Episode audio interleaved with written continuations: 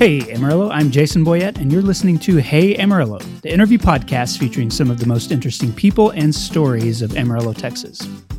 Right now, while Amarillo is dealing with a surge in COVID 19 cases, I've decided to re release some of my favorite episodes from early in this podcast's run. Today's episode was originally recorded in December of 2018 and it features Mason Rogers.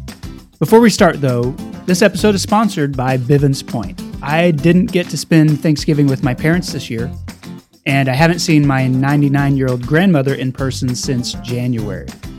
In 2020, all of us with older parents or grandparents have been thinking about their health. We've been thinking about senior health care more than ever before. Now, someday, all of us may get to a place where we have to make decisions about rehab or nursing care for those family members. And when that time comes, turn to Bivens, a long trusted name for senior health care in Amarillo. They've suspended visitation right now to keep the residents safe.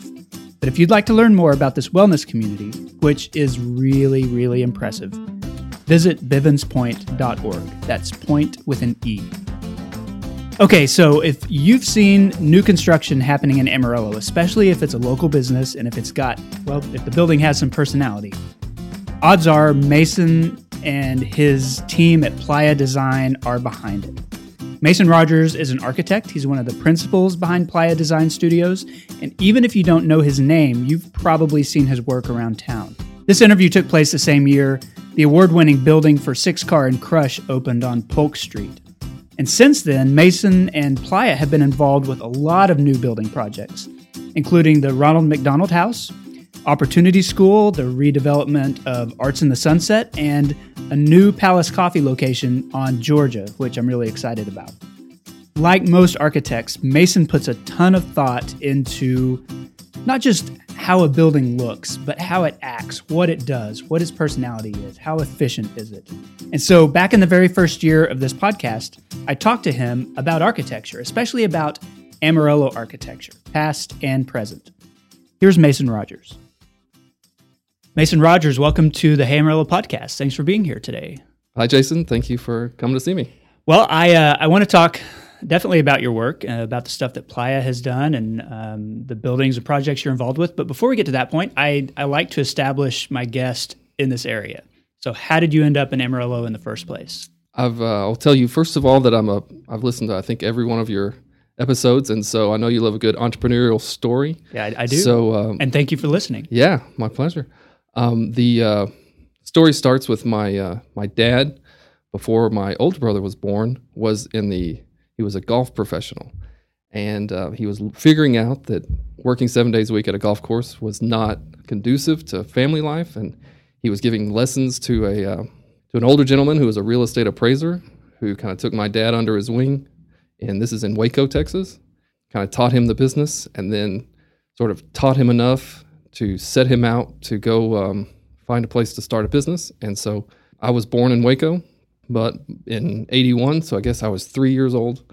My dad and mother and my older brother and I moved to Amarillo uh, for my dad to start his real estate appraisal business and kind of moved to Amarillo with nothing but a professional license and uh, willingness to work hard. I've been here all the way through high school and then moved away let's see, so I went to Belmar, Crockett, and Amarillo High, and then um, went to the University of Texas and studied there for a while. I ended up transferring to Abilene Christian University halfway through college. Uh, my wife, Kelly Rogers, um, we met in high school at Amarillo High, and she went to Abilene Christian, and I went to the University of Texas. And after two years, I decided that was enough. That was enough of that, and I wanted to be closer to her, and also was just kind of looking for my place and what I wanted to do with myself. And I kind of always loved building things and figuring things out and that kind of thing. And so uh, went to Abilene Christian to get a degree in industrial management, which is basically um, kind of design and fabrication. It's it's a little different than what would think of like construction management. It's more like factories and manufacturing and those kind of things. Um, because I had um, always had the idea of being a designer but really wanting to have my hands involved in the process. But it, um, when I was in high school, just to take a step back, I took the Ames test, which yeah. is you know a something where you um, Go to Dallas and fill out a whole bunch of stuff, and it tells you what you're suited for. Exactly. So I took the Ames test when I was 16 or 17, and he, he said I was pretty well off the charts that I should be an architect. Hmm. And, but that there was to just put that out of your mind. There's no sense uh, trying to be an architect because you can't make a living. There's too It's a dead end career. the market is flooded. You know, this was what would this be 1994, 95, and so it was just he encouraged me to look to apply my skill set, uh, whatever that is for a 16 year old boy, um, to something else. And so that's when I started looking for other design outlets and and building things and that kind of that kind of opportunity. So in any case, so that was kind of what led me to industrial management. But then after graduating, I had worked for a um, couple of different places in Abilene, just kind of bouncing around. And my then girlfriend, now wife, Kelly, had said, um, you know, didn't you always think architecture would be what you wanted to do? She's very clear and direct and, and thoughtful, and, and she's a great part of my life.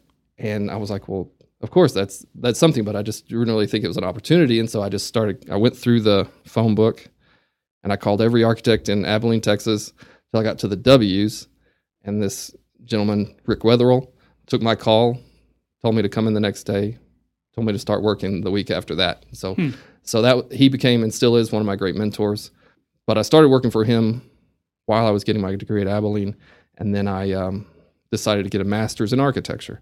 And so, my wife Kelly had been working for a political group in Abilene. She had worked for Mac Thornberry here in Amarillo um, during high school and, and in the summers, and we decided that upon graduation from Abilene, we wanted to move uh, to Washington, D.C., partially for her political work, but also um, for me to get a different perspective. I think the idea of going and get a degree in a master's degree in architecture or a master's degree in anything, uh, there's some value in going out of your familiar zone or Yeah. your comfort zone. Yeah. And so I applied to several places, uh, but in the end chose the Catholic University of America Okay. in Washington, D.C. It's kind of a, as far as the architecture school goes, it's kind of a boutique, high design, concept driven program. And really, that was kind of the change the course for me uh, as far as the way I thought about design and my career path. Um, so, after three or four years there of going to school and um, getting my master's in architecture and working for a few places, moved back to Amarillo uh, and started working for Wilson Dosh Architects, which was WD Architects at the time, uh, but working for Jim Wilson and Jim Dosh, uh, two great architects. Uh, and really, that started the practical uh, implementation of your academic architectural training, Right. um, moving beyond the conceptual to the reality and the constraints of all those fun things like budgets and gravity and you know dealing with all of that. So um, that's what led me back to Amarillo. I think once we had lived other places and experienced other things, we became more convinced that Amarillo was the place we wanted to be and raise our family, and it's where our heart was and is. And uh, we just knew that this was the place we wanted to try and make a difference. How long was it before you decided to branch out on your own and, and open Playa? I uh, I worked in about three different firms here in town from when I moved back to when It's I a went pretty on. limited community here of, sure, of architects. absolutely, absolutely. Yeah, the, I think our I think our role of licensed architects uh, hovers around thirty typically here, and there's probably twelve or fifteen firms. Um, so yeah, so it's not a lot of opportunity to branch out, but there are plenty of opportunities to go out on your own. Uh, there's plenty of work. The economy has been great since I've been in business, even going out on my own in 2009. You know, what maybe was not ideal timing economically, but but the construction market in Amarillo has been stable. Uh, so it was about um, it was about five or six years of working for other firms before um, I went out on my own. I think I always knew that working for myself, or at least having design control, was uh, something that I was going to want to pursue, and maybe that made me not as good an employee as I could have been, but but it also I always had visions of um, owning my own business in a way that I could um, could have those um, projects and work with clients directly and um, and have that kind of freedom. And it's worked out great with Playa having um, associates here that we really are collaborative. And Mike Ritter and Sarah Myers, uh, it's really a it's a three legged stool, but we all have the autonomy that, that we like to have as designers and, uh, and to be able to push the envelope, come up with ideas and concepts for our clients that will uh, make their visions into reality or even exceed their expectations. So I want to talk a little bit about, you know, you, you mentioned the economy here um, and that earlier advice that you got, you know, that, that architecture was not a good career choice. And, and I should say that I'm, I'm the son of an architect. And so I, yeah. I grew up knowing about that world um, and, and the industry and kind of seeing in my dad's life and, and his practice, you know, how it, it ebbed and flowed with the economy and with construction sure. and all those different things. The 80s, you know, were a really tough time because it was a boom and bust sort of thing. Um, and, and you said, like, since you've gotten involved, Amarillo has had, you know, a little bit more of a bubble around it in terms of the construction happening here, mm-hmm. the, uh, the opportunity here. You know, talk to me about what you've found since you got into it has your field been pretty consistent in the amount of work, the amount of construction and stuff that you've seen? Sure. I think um, it's been relatively consistent. I, I, think one of the things that grew out of, I guess, the, the beginnings of Playa in 2009, Mike and I both coming from another firm in town, um, and not just that firm, but other firms were, were, were downsizing or kind of tightening their belts um, because, you know, the big, the school districts, the hospitals, the you know the big clients, the counties were not uh, releasing as much work just because there wasn't as much revenue, and everybody was just cautious about those kind of projects. And so, I think the idea or the the reality that Playa started in that environment kind of taught us to be lean, and I think we learned how to get by with less, how to how to really run a tight ship. We still do all the drawing ourselves. Um, so I think part of that as a beginning, and that you know it doesn't take a lot of work to keep three or four people busy in our industry. Whereas if we'd have had 20 employees uh, looking for big projects, we would be sweating those changes a little bit. So we've been. I mean, you've been around for 10 years now. You've had some pretty high profile projects, and it's still just the three of you, right? Yeah, there's yeah, there's four. There's three okay. of us um, that are. Um, professionals and then we have a um, we've just taken on a draftsman that helps us learn he's a great guy that came out of the uh, Amarillo College uh, drafting program. We've had several of those uh, over the years, but um, for the most part, it's pretty steady with Mike and Sarah and I. And so, yeah, we we're not as fast maybe as some other firms, but we um, there's no labor management disputes in our office hmm. because we are all labor and management. So, uh, so I think that's been a benefit of our, our size and also just our willingness to work hard and put in the extra hours when when we have things going well. And, and then if it slows down, you know, we've never really had a point where we didn't have another project waiting, but we've always been blessed to have the work and we are committed to the quality of our work. So where I think that's been a benefit to, to keeping us busy. Let's let's talk about some of the just to give people an idea who you know most people don't look at a building and say oh who's the architect of that building sure. I mean that's something yeah. that you do mm-hmm. um, but hardly I, I mean just no most yeah. people don't think about that. Yeah. Tell me about some of the projects that uh, that Playa has been involved with. Sure, right off the bat we uh, started getting into restaurant projects. Uh, within the first couple of years we did several restaurants and we did several medical facilities, kind of specifically uh, dentists orthodontists, oral surgeons, those kind of things. And so um, one of our first big projects was the Plaza Restaurant on Soncy when they moved out of their rental space. Um, you know, the traditional, what was that, 34th and Bell? Yeah, the shopping center yeah, there. exactly. Um, Which was closer to our house, and then we had yeah, to start driving further. Right, exactly. But the uh, they managed to transfer the quality of the hot sauce from Bell to Coulter, yeah, or to Soncy. Was appreciated. Which is, yeah, it's very good. And so uh, and we've actually worked for the Plaza Restaurant three or four times in Lubbock and Pampa and Borger. And then we did uh, BL Bistro uh, was one of our other. We uh, we worked for that project with our previous firm, and then we remodeled it when they expanded, um, which is now I guess the gym. Mm-hmm. Um, but that space, and we've done. Uh, uh, we did Kushiyama, which is um, looking for a, somebody to love that building currently. And then as far as the medical and dental, Dr. Street and Dr. Schmidt are in the colonies, some some dental projects. Um, but our first big project that really kind of stepped up to the next level was the Amarillo Oral and Maxillofacial Surgery, which is hard to say, but it's AOMS on Soncy, and um, and that was really one of our first opportunities to um, work with a client who wanted his building to be a bold statement, and he wanted it to say that he was on the cutting edge of his industry, and he therefore wanted his building to be on the cutting edge of design and and find a way to um, obviously meet his budget and his design criteria, but also make a big statement. And so and that was Billy Graves. And that's Billy Graves, there. exactly, And yeah. It's a it's a really unique building. I, I wonder how much of that, percentage wise, how much of that was you? How much of that was him? I mean, did he just give you the freedom to do something uh, you know bold and modern? Yeah, I think um, 100% the uh, blue and gray, the kind of, you know, Billy is from Kentucky and he's a big Wildcats fan. I think 100% the blue and gray was was Billy's idea. He uh, is a great collaborator. Uh, has a lot of vision. He uh, he moves really fast, and you got to keep up. But as far as the concept of the building, um, he gave us free reign to come up with something that was appropriate to the site and appropriate to what he wanted to say about his practice.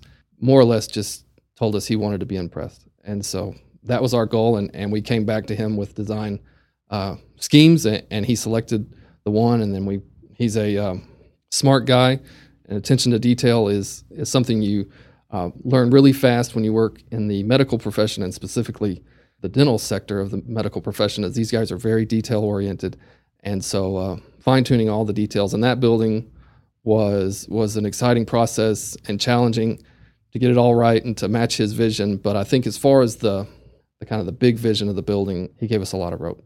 I want to ask, you know, as as a creative person, is it easier for you to come up with concepts when you have a lot of free reign? Or is it easier when you have these boundaries that you have to work within? I mean, where Sure. do you have Sure. more freedom? Yeah, no, I think uh, boundaries are great. I think the hardest thing about building in our part of the world is you you'll end up with more space than you need. The potential for the project to ooze out of its confining model, and so the something like that where he had a pretty big lot, there was nothing facing, you know, nothing on the other side of Soncy, really nothing. Yeah, it was it was out in the middle of nowhere. Yeah, at that he was he was there was a road that had been developed, um, but other, other than that, Lexington and Soncy obviously were there. But other than that, there was really nothing uh, on the map out there. And so yeah, there was you know borderline too much freedom on something like that. And then also you you around here you start dealing with how much wind and how much solar exposure and how much you know snow and north north wind exposure and those kind of things. And so um, I think it's always exciting to have a project like that where you can really try to push the boundaries or try to find your boundary. And even in most cases like that, we try to establish our own boundaries because you know that the project is better if it's got rails. You know, you want it, you want all your energy focused in one direction, and if it, and if you don't have any guiding principles or limitations, then a lot of times, like I said, it it'll it'll ooze on you. I don't know if that's a very good architectural term, but definitely uh, we like uh, like some of our other projects, like downtown projects, the idea of strict setbacks, you know, strict property lines, no parking requirement, like your whole building site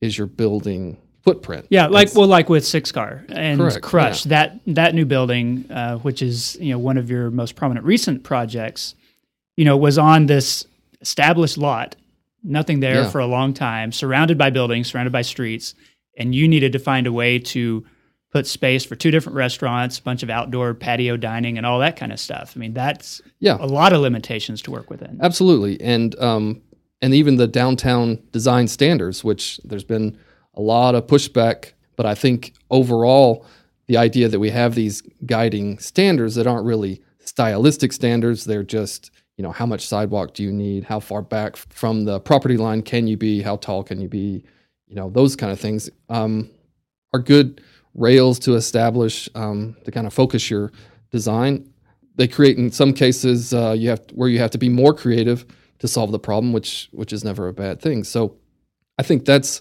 encouraging, even like a building that exists, like a, a renovation. We've got several buildings on Polk Street that were either completed or working on renovations where you have a historic shell that you're trying to work within, Right. uh, and that's effectively uh, your design guidelines. Is you know how do you respect that building um, while still meeting the needs of its new owner and presenting it as a uh, artifact um, at the same time giving it a new life and a new opportunity, which I think is even more respectful to these old buildings than to just turn them into museums or just let them sit empty because we don't want to affect the facade or the Yeah, and I, I think a lot of people, if they think about architecture at all, they think about the facade. I mean, they think Sure. about what a building looks like, don't really have a sense that all of the guts also require blueprints and drawings Sure. and, you know, deciding where everything's going to go. And so a lot of times you're coming in and the work that you're doing is not visible until you actually enter the building and, and see the layout. Yeah, absolutely. And that's um, very rewarding too, is when you can take a building like that that's had many lives and then take the vision of the new owner who maybe doesn't even know what the opportunities are other than they maybe have a business that they know is going in there and they know they love the facade. Maybe that's why they bought it. Or maybe they just love that it's the right amount of square footage and they like the old Southwest Library on Absolutely. 45th Street that Dean Boyd moved into. Yeah. It still looks like the library, Yeah. but the inside is completely different. Absolutely, in, in a in a project like that, I think there's a there's been a um, movement through architecture uh, over the last hundred years to uh, go from basically buildings that can serve any function to buildings that are so specific to their use that they really can't be translated into anything else. And so, something like that library, you would almost think, you know, how could it become something else? But it was built in a way that it the the roof spans from exterior wall to exterior wall. There's really a few load bearing interior walls, but the space allowed us to open it up for a lawyer and and his um, was it 20 people to move in there and and all have offices and have conference spaces and all the kind of things that go along with a legal practice. That was really a pretty seamless transition from what was you know a public library and and all the fun uh, stories we hear when people pop in there and they remember going to story time Right. and story time's now the the conference room where the strong arm does his work and so yeah that that's that's very rewarding i think all the way back to my um, my academic career you know i went to catholic university my specialization was what they called urban conservation which around here is closer to like historic preservation but it was the idea that we have an urban fabric whatever scale that however dense or sparse that fabric is we have a fabric that is woven through our community and then a project like that has a life that you can't duplicate in a new construction project and so when you have the opportunity to take that and and no matter how much you change or how little you change the previous life of the building is always there. That's a level of sophistication and integration on a design project that that you can't buy. You know you can't you i can't people somebody can't come to me and ask me to fabricate that for them. That Yeah. has to that has to be ingrained in in the building that they purchase. And so that makes it exciting. And i think again that goes back to projects with boundaries and and how that kind of focuses your design energy You, you mentioned that fabric. I, I'd like to talk a little bit, um, you know, just just to educate listeners about what the the style, um, the design style, the architecture of Amarillo, uh, you know, kind of what that story is. A lot of places, you know, tend to have a, a certain type of look, you know, Sure. for their buildings downtown or for the types of houses that are there. Can you can you fit Amarillo into a category like that? that is hard you know somebody someplace like phoenix or palm beach or miami beach you know you something comes to mind when you when you say those things. I think with amarillo our history as far as building and designing has you know in a, in a lot of cases followed the boom. You know i think you know they say that the original downtown skyline was built in less than five years. You know i think the story there was first like the first six buildings you know there was it was unreasonable for Amarillo to have that many tall buildings, but they, you know, it was it was oil boom time, and these buildings were were flying up. And uh, in a in a movement like that, you know, optimism is high, you know, and I think when optimism is high and developers are working on these projects and businesses are needing expanded space, you know, there's there's kind of two routes. One of them is we need whatever we can get right now, versus we want the best that we can have because we know we can afford it or we know we're going to be able to afford it. And you know, in some cases projects died halfway up or or never got built because of maybe too much optimism. But as far as the style of Amarillo, I think um, its defining characteristic would be people going and looking for the best and the highest and the the most thoughtful design era by era, but then translating it to our region. Obviously, no there is no place like Amarillo geographically. I think that's part of the nature of designing here is you have to appreciate the sparseness. Mhm. You have to appreciate the climate. You have to appreciate the lack of rain, the amount of wind, the amount of sunshine, you know. And so, um, and even somebody like Guy, Car- Guy Carlander, who would bring these styles, you know, working for the railroad, and he was all over the map, seeing all different things and all the bigger cities where design was more competitive and people were reaching for the next level and really trying to fine tune the character of these buildings. And he was bringing these styles back, but he was translating them, you know, maybe ever so slightly, but but giving them a local character and a local representation. And then I think so. Then these buildings became uniquely regional to our to Amarillo and the Panhandle, but not specifically, maybe not even connected to each other. Not, they don't all share the same character. Right. They share maybe a, a thread of this regional concept of the pioneer spirit, the challenge that it is to move out here 130 or 40 years ago and try to make a life out here. Um, That that's always been interesting to me about Guy Carlander's work because I he's his is a name that I come across anytime I'm looking at a building. I think that's a really interesting building. I wonder who designed that, and I find out it was him. Sure. but they don't all look the same. You know, some architects have a style; they get hired for that style, but his style was pretty eclectic, and it was taking a lot of different pieces and, like you said, adapting it Yeah, to Amarillo. From absolutely. the Amarillo hardware building to, you know, some of the more prominent landmarks downtown. They don't really match each other right. stylistically. Sure. Yeah. No, he I think he was a student of of the styles. I think the the architects of his era were were trained to learn the the language of these styles and the proportions. I think if you start looking at his projects less from a ornamentation standpoint and more from a proportional standpoint, you'll find a lot of the same proportional characteristics, structural spans, and those kind of things where he was he was very fine tuned in how these buildings would be good. And obviously, one of the great reasons that we're sitting here these many years later talking about Guy Carlander is because his buildings are still here. Yeah, they're like still they were, standing. They're built to last, and uh, and that's the difference between those two concepts. Uh, like you said in Boom Time, it's either you know we want the best or we want it something as fast and and easy as we can have it to get down the road. And typically those are the projects that aren't here anymore. And so um, we've been blessed as a community by designers and developers. You know, designers don't exist without the developers. Um, to have the vision, you know, architects love to take credit for a lot of things. Um, but you know, just like Seventh and Polk is a good example. You know, that was the vision of William and Tall Ware to uh, take a parking lot and turn it into a destination.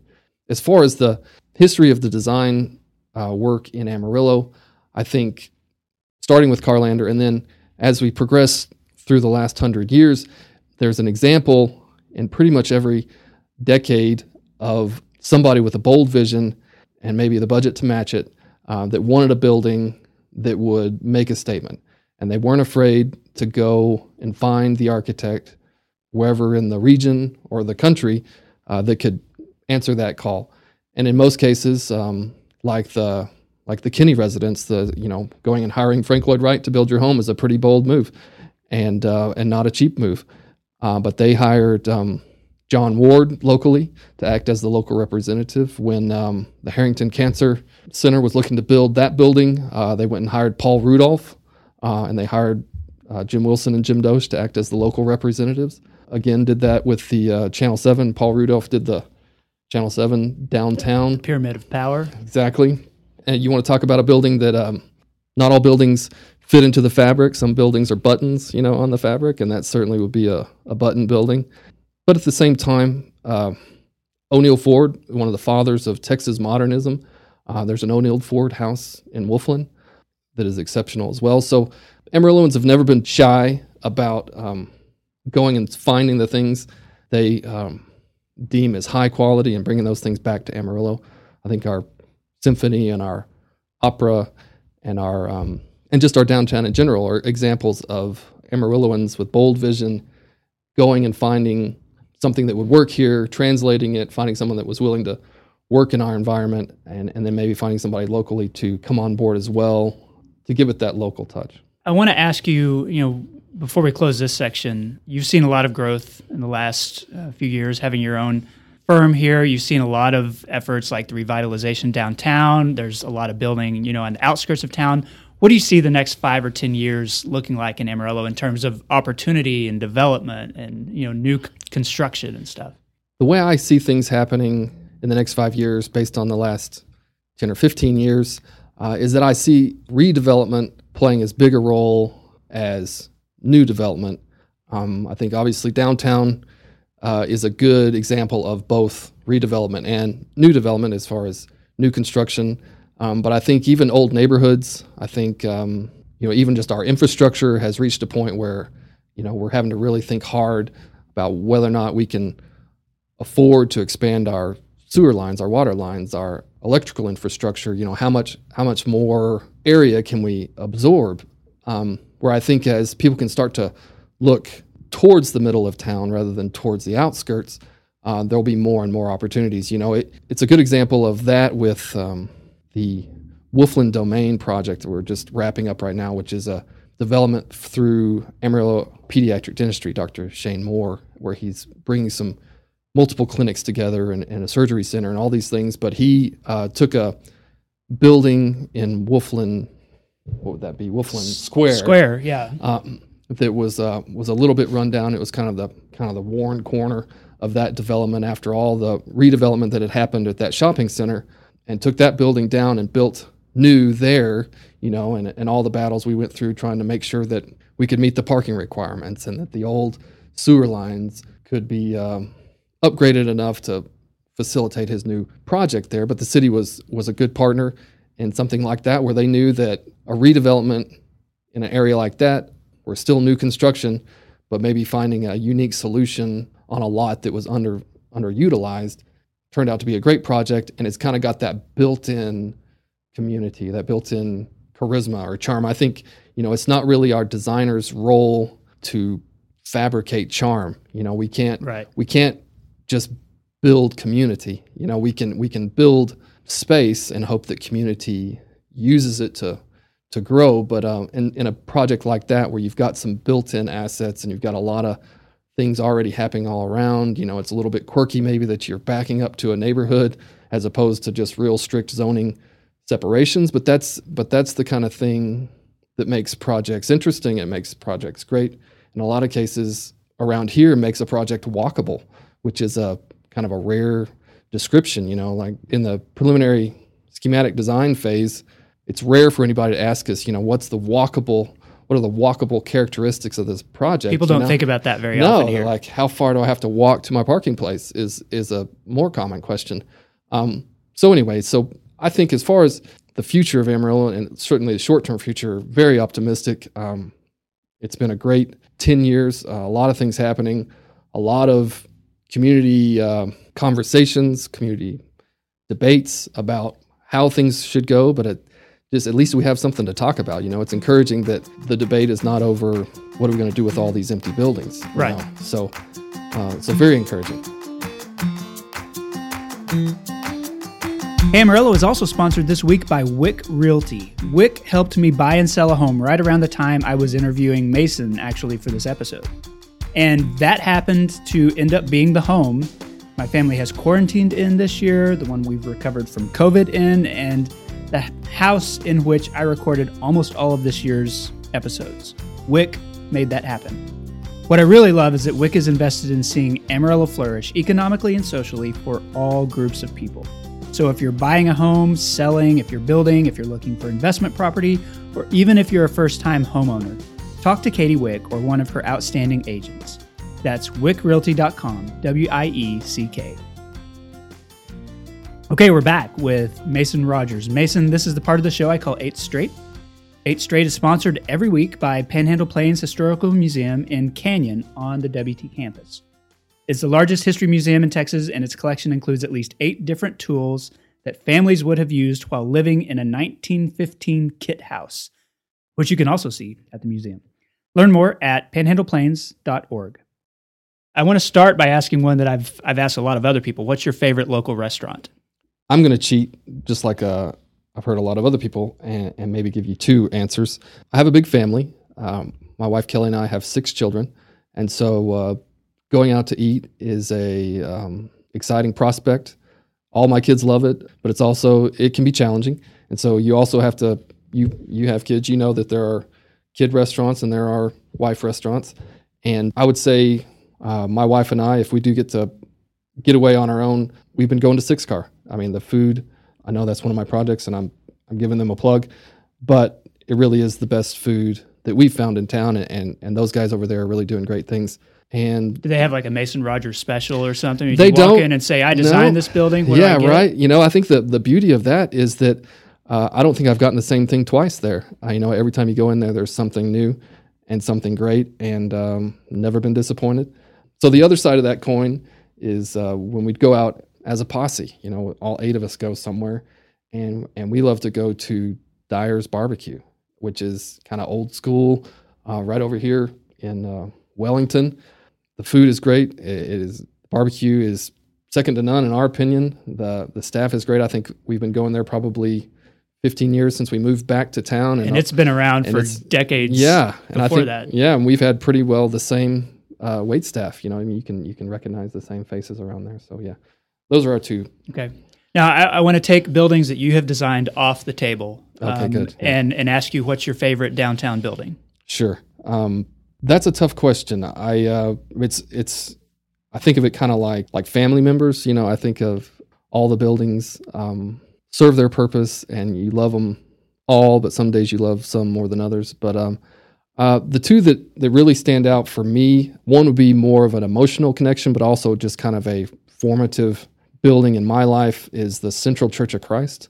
Uh, that's where I grew up going to church. My parents still go there. Um, Kelly and I were married in the old uh, chapel there, but the new sanctuary is a bold It's architectural move. It's really different compared to the other downtown absolutely, churches. absolutely, and and particularly for um, for a Church of Christ sanctuary, and it's a bold architectural move. And even just as a, I remember being you know four or five years old and opening the door that I wasn't supposed to open into the construction, and it was just this vast, you know, the hole in the ground was 15 or 20 feet, and the and then the steel structure coming up was, you know, another 20 or 30 feet. And just this scale of this project, and and then the, again, I think the optimism of a congregation that would build something like that, not just for themselves, but also all the community things that happen in that building. So, so that's that would be the building that I that probably spoke to me the earliest. That maybe architecture doesn't always have to look the same. Mhm. Um, but then, as far as just buildings,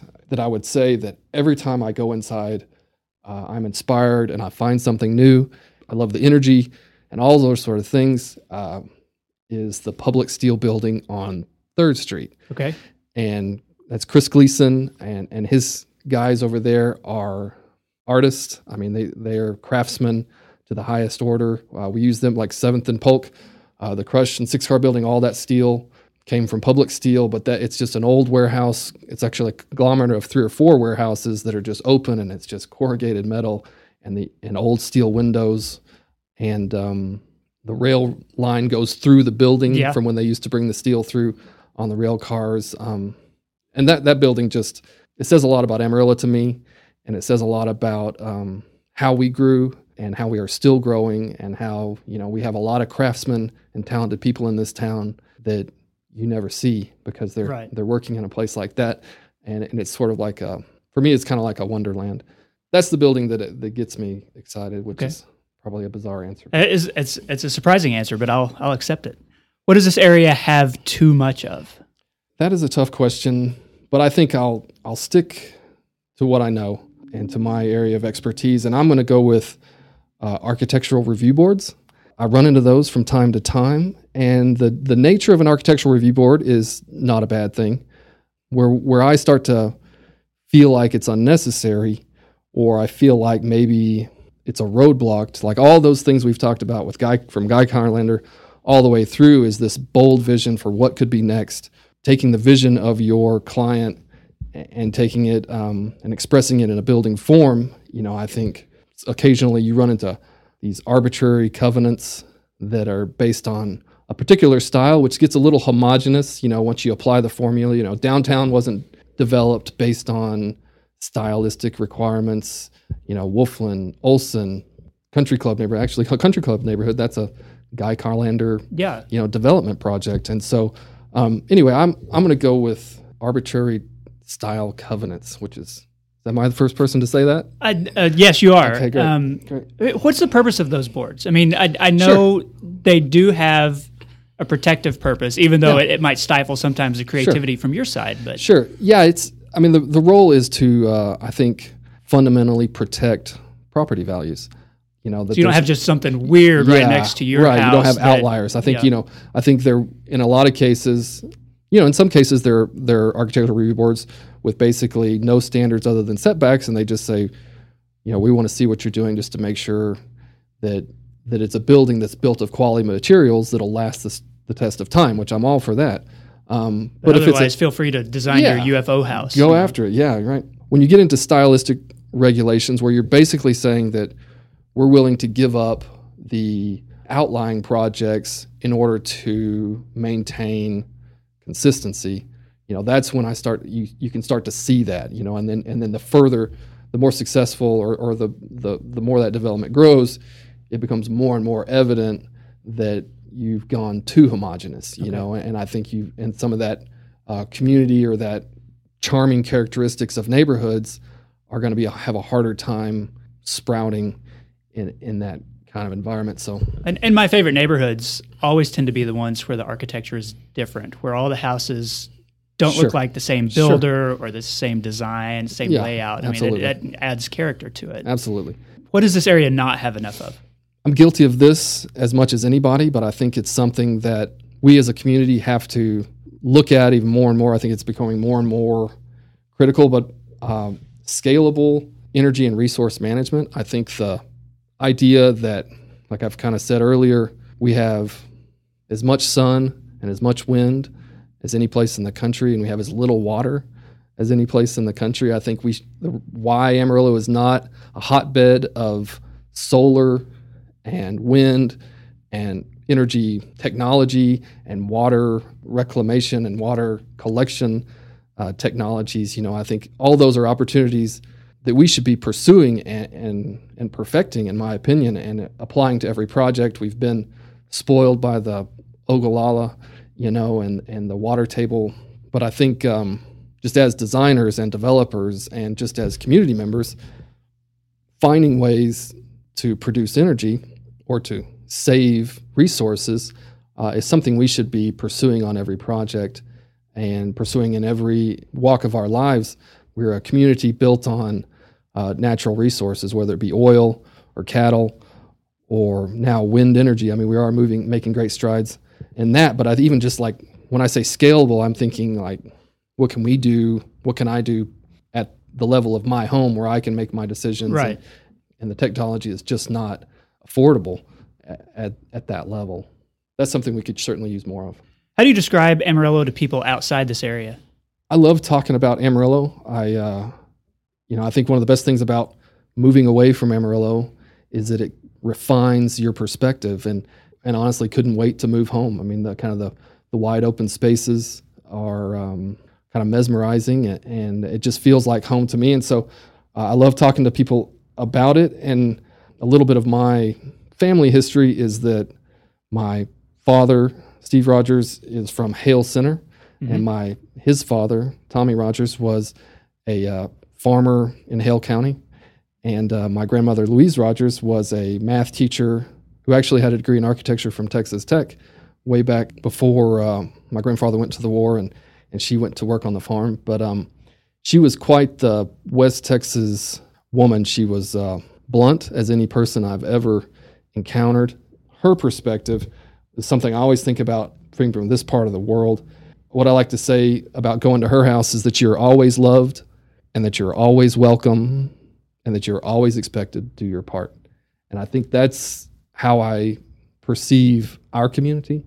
All are welcome and all are loved and people are giving, just like I've listened to all of these uh, nonprofit organizers that you've had on your show that um, talk about the generosity of our community, but at the same side of that token is that you're expected to to pony up and to and to do what you can. And uh, there are no free rides, and it's a I think that grows out of you know the pioneer spirit, and this is a hard part of the world to to scratch out a living as a prospector or a farmer. Um, and so I think those characteristics are still in our DNA.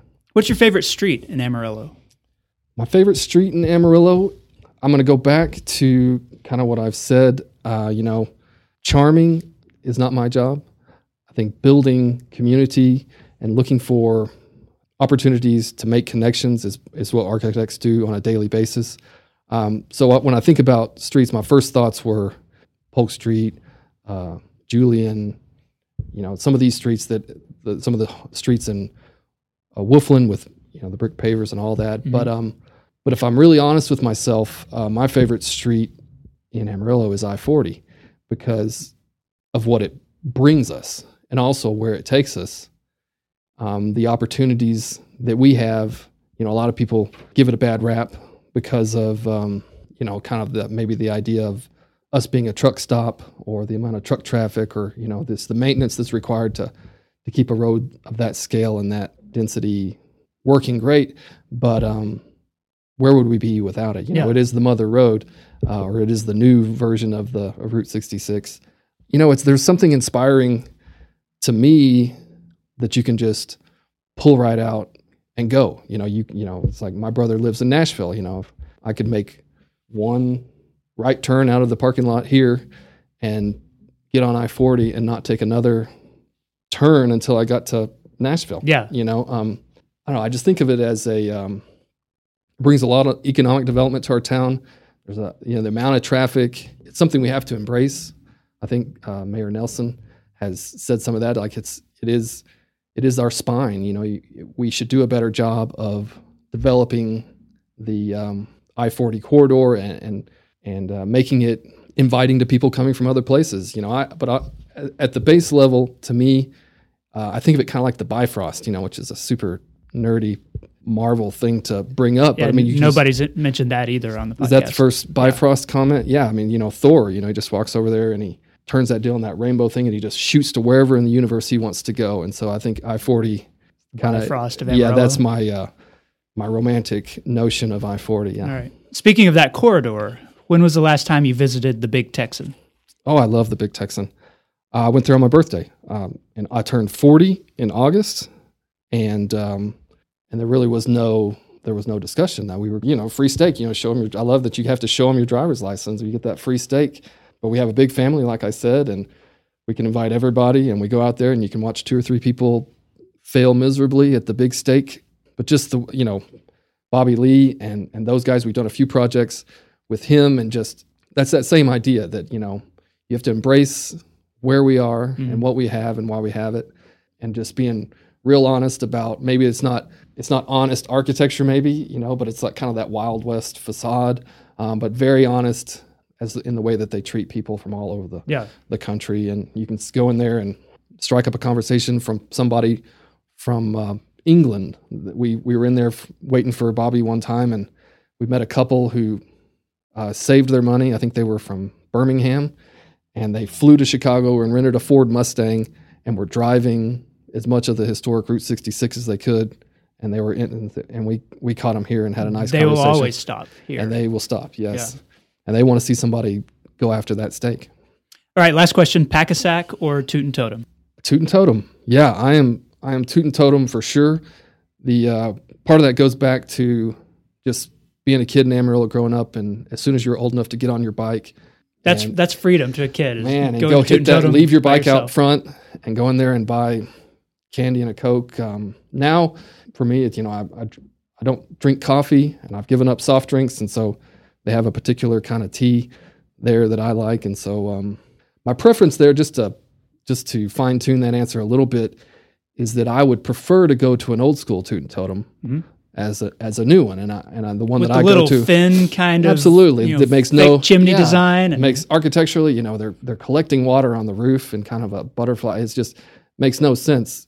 But again, that's the one I you know when I was going to drop my BMX out front, that's the one I was going to. And typically now you go to one of those. Like the one I go to is at uh, Tascosa Road out mm-hmm. there past everything, and um, you know I know the the attendants there. They've been there forever.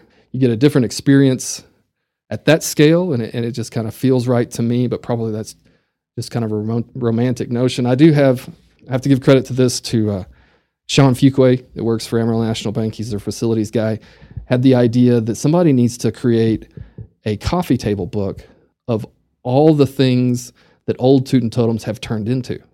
You know, Yeah, that's like a, the a great idea. I mean, I think that it's it's boundless, and and every day somebody else has done something great with this you know this perfect scale from an art entrepreneurial standpoint. It's the perfect scale Just a nice little rectangle. building. Got a got a little bit of parking lot. Um, got nice frontage. You know, it's uh it's very comfortable to everybody. Everybody knows what the building type is. It's um yeah, it's a great incubator. All right. Well, that concludes the uh, eight straight questions. Mason, I like to end by asking my guests to endorse something. So, what is something that you would want local people to know about or to experience? I would like to endorse uh, our local artists and craftsmen. I, uh, in my profession, we get to deal with a lot of craftsmen, and we make it a point here at, at Playa to uh, to really get to know the craftsmen on the job. It's it's pretty easy to kind of skim over the surface and just wait until the, the work is done. But the but the, we really are blessed with a um, great group of craftsmen in our town, and the artist, You know, we we incorporate art into every one of our projects. Like Seventh and Polk would be that um, Crush uh, worked with John Rivette to come up with a um, a painting for the dining room, but also using that same pattern to create an acrylic kind of shadow sculpture at the bar. And so those those conversations were happening even during the design process. At at Six Car, kind of after the shell was kind of put together, they uh, worked with Rachel Edwards to do that just amazing mural. Enormous mural. Yeah, and just the scale and the and the detail has just been really inspiring because AOMS out there on Soncy, you know, he worked with uh, a sculptor out of Santa Fe to uh, to have this horse commissioned, and so there's a barrier. I think you know part of our uh, get it done attitude in this part of the world, maybe the the the art or the the aesthetics maybe get pushed to the side, um, or maybe just seem like there's something that's um, not a good use of resources. But really, we have such a great artist community, photographers, sculptors, painters that would love nothing more than to be approached to collaborate and to do a commission, uh, either for an existing for your home, for your for a new building, for an existing building, all those opportunities. And we've had such great philanthropists over the years, the Harringtons, the Bivens, the Wares now, um, and their commitment to art and uh, public places. We're blessed to have such a strong artist community, and and I would say everybody needs to go out and buy an original piece of art for their home. I concur. Mason Rogers, thanks so much for being on the Hey Amarillo podcast. I appreciate it. Thanks, Jason. It was a pleasure. And that concludes the episode. I want to say thanks to Mason for the original interview and for being cool with a re release of this episode. Learn more about his architecture firm and projects by visiting playadesignstudio.com. Thanks to Panhandle Plains, Bivens Point, and Wieck Realty for sponsoring the show. And as always, I'm especially grateful to the local people who support this podcast financially and help me keep it free every week through patreon.com slash heyamarillo. Hey Amarillo's executive producers include Criselda, Josh Wood, Barbara and Jim Witten, Patrick Burns, Wilson Lemieux, Wes Reeves, Jason Burr, Katie Linger, Jess Heredia, Neil Nossaman, Joshua Rafe, and Ryan Pennington. This has been episode 173. My name is Jason Boyett, and I'll see you next week.